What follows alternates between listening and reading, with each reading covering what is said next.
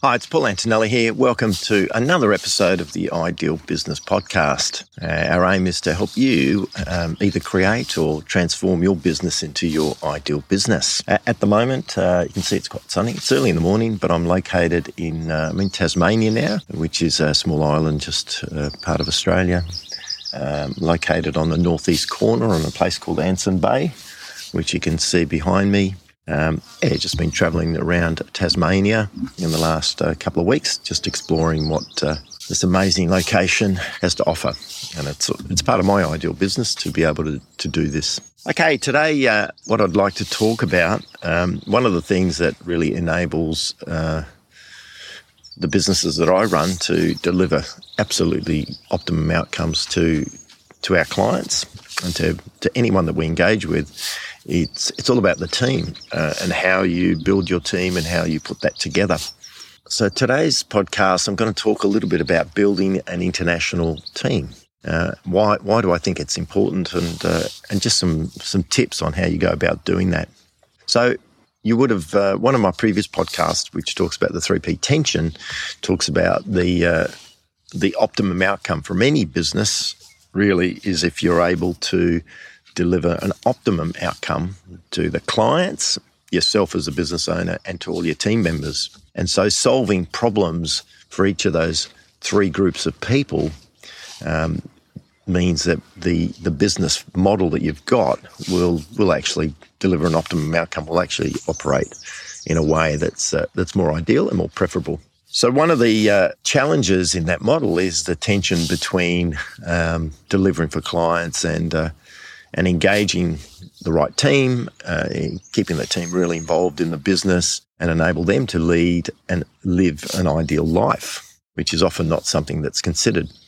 Uh, because it's really core to the way that I like to build businesses, part of the business model process is about making sure that anyone is involved in our business, be them um, uh, contractors or team members or suppliers also uh, are able to achieve their sort of ideal outcome. One of the things that we've, you know, as you know, you know, it's a global world nowadays. There's plenty of opportunity to, um, to basically not only service clients globally, but also be able to uh, add team members on a global basis. Currently, at the moment, um, we're based in Australia. We have clients overseas in different businesses, uh, and we have people that work with us in a range of countries, and this includes um, the Philippines, which we've got a fairly large team there, in uh, in Canada, in the in Europe, in Serbia, in the United Kingdom.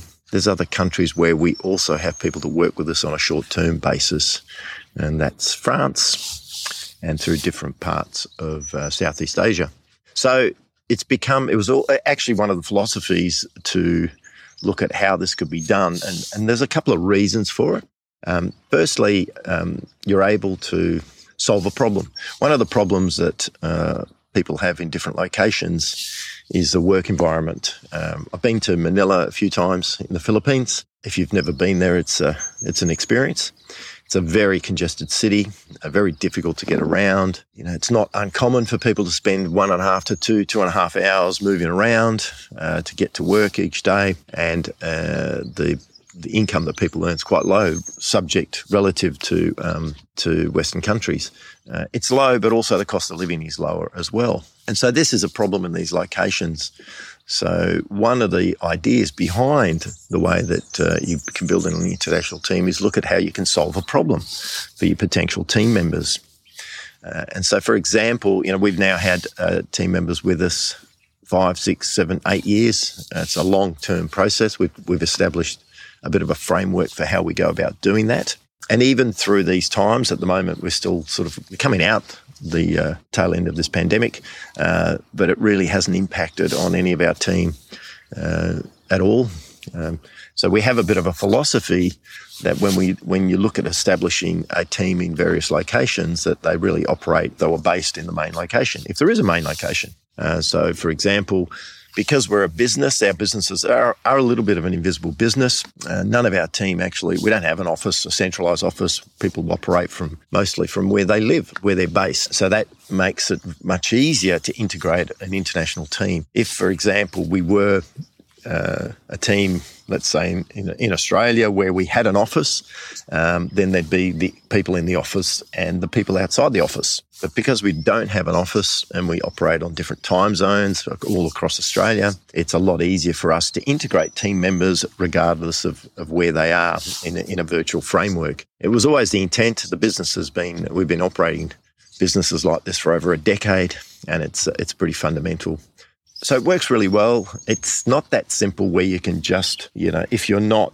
used to having uh, team members in remote locations, there's a few things to consider before you go through and do that pass. But overall, for your business, uh, building an international team um, is, uh, it's a great idea. What I love about it, one of the things I really love about it, is you're actually able to find the best people on the planet to work with you on terms that may work better for both your clients and yourself. So, for example, for us in Australia, labour costs are really high, incredibly high. I mean, there's clearly, and we have team members that we work with in Australia, but a lot of the functions that uh, we found that people were either undertaking here in Australia or teams that we would engage wasn't required. You didn't actually need people with those sorts of skills. And so it's the ability to to make sure that your team members, no matter where they're located, just focus on um, high level and higher value activities, which is a pretty important process. So typically, you know, we have uh, we have team members uh, in Australia um, that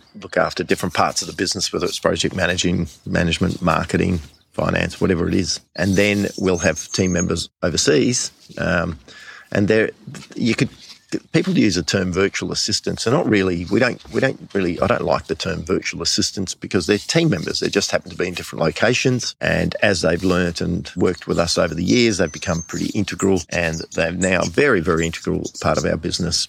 They understand the business in all different levels. And when our team members in, for example, uh, the Philippines get too busy, or we find that they're undertaking tasks which can actually be uh, not not aligned with their skill set, then we find uh, we'll get support for them potentially in their own location as well. So a great example is um, we've got Joe, who's uh, is our finance manager runs all our accounts and bookkeeping functions across various businesses. Um, you know, to provide support for Joe, we then brought on board uh, Annabelle that works for Joe and enables Joe to get more done and just uh, some of the lower task activities sort of effectively keep her attention on some of the more important activities. And so this process is, is actually really important to consider. It does take a little bit of time to put it together, but one of the biggest differences in operating a business like this is that you're able to really push the edges on customer service, on the way that you want to operate and run your business, even at a smaller scale because of the uh, there is a lower cost base potentially in, in doing this sort of activity. As I've mentioned before, um, we don't really have any full time staff. It's sort of against sort of our underlying core policy. I don't think anyone should be working full time, five days a week. And so we have team members not only around Australia, but around the world that work various areas. It might be 20 hours a week, 25 hours a week, 30 hours a week, 16 hours a week. 10 hours a week, whatever it is. And so there's a, so there's always someone that wants to fit in and doesn't want to work full time has the skill set and you can create a bit of a win-win arrangement to be able to do that. And so that's a that's been a critical part of our process. And we you know we use a platform that I've mentioned before called Ontraport, which is an automation system. Uh, we use it at a very high level, and so we're able to engage. Um, there's probably you know a handful of technicians in the world that can operate at the level we need to and understand the way that platform works. And so we're able to engage with people all around the world to provide that service if, we, if we're unable to find the support that we need within our own country.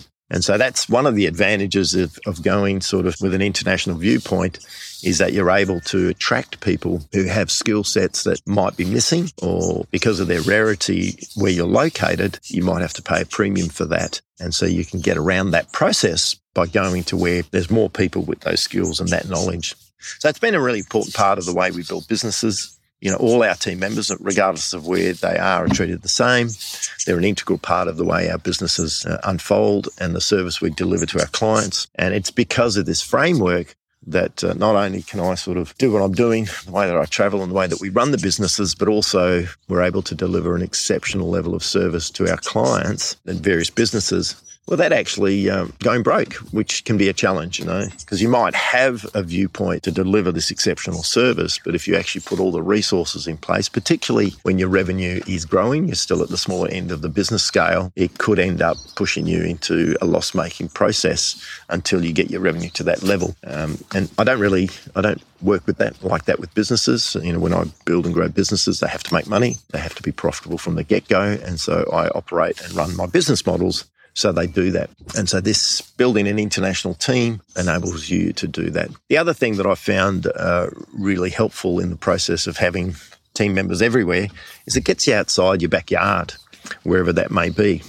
Um, you're talking to people and you're engaging with people that are typically engaging with other clients or other people or staff members or team members all around the world. Uh, and so these could be, you know, we've got people that we work with, let's say in the UK, they work with clients all through Europe, all through America, all through Canada, and they're able to then bring their experience, expertise, uh, and knowledge uh, to the work they do with us. And this is the same with our. We've got a digital marketing agency that we've worked with for many, many years in um, in Serbia.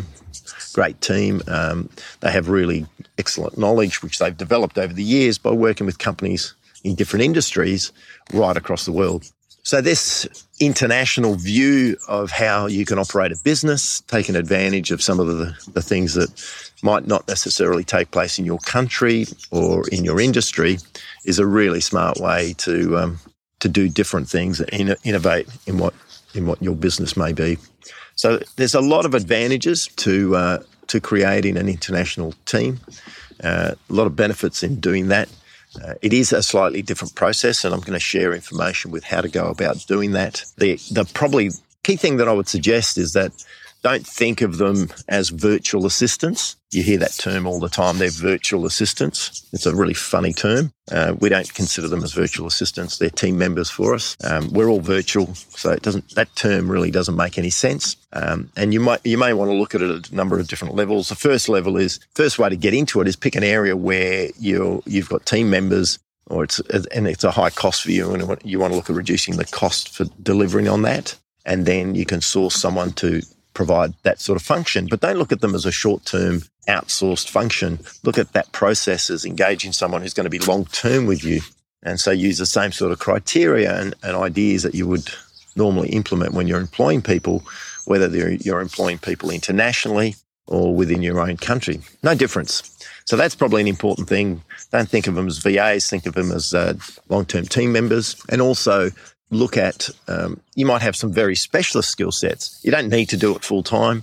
You know, with engaging team members, I've sort of talked about that before. You know, you might need someone who, um, you know, ideally you, you, might have someone who's uh, just uh, their kids are going to school, they're looking at getting back into the workforce where, wherever they are, and they might, might only want to work 10 or 15 hours a week, and they've got some very specialised skills. That's an ideal fit if that's what you need. So often you, you try to, you know, because of as a small business, what you might end up doing is um, looking at getting a generalist, you know, paying a relatively high salary for a generalist uh, because you need to engage someone and then you can give them enough activity for a full time sort of role. Where the other approach to it is get a specialist um, and they work part time because that's what they need or it fits in with what they're doing. And then that enables you to have a lower cost, absolute cost, but also uh, get um, you know, pointed expertise in an area. And, and by looking at uh, really opening your mind up and opening the way that you engage with people on an inter- international platform uh, can really change your whole view of your business, how you can get things done, and effectively deliver better service to your clients reduce your expense base and increase your profitability, which are all good outcomes. So hopefully that gives you some insights into the importance, I think the importance of really building an international team. Even if you're not, not at this point operating your business in an international marketplace, it creates a, a really good basis and platform if you want to do that in the future. All right, thanks for listening. Trust uh, that shed some light on the uh, importance, I think, the importance of building an international team in your business. Stay well and ciao for now. Until next time.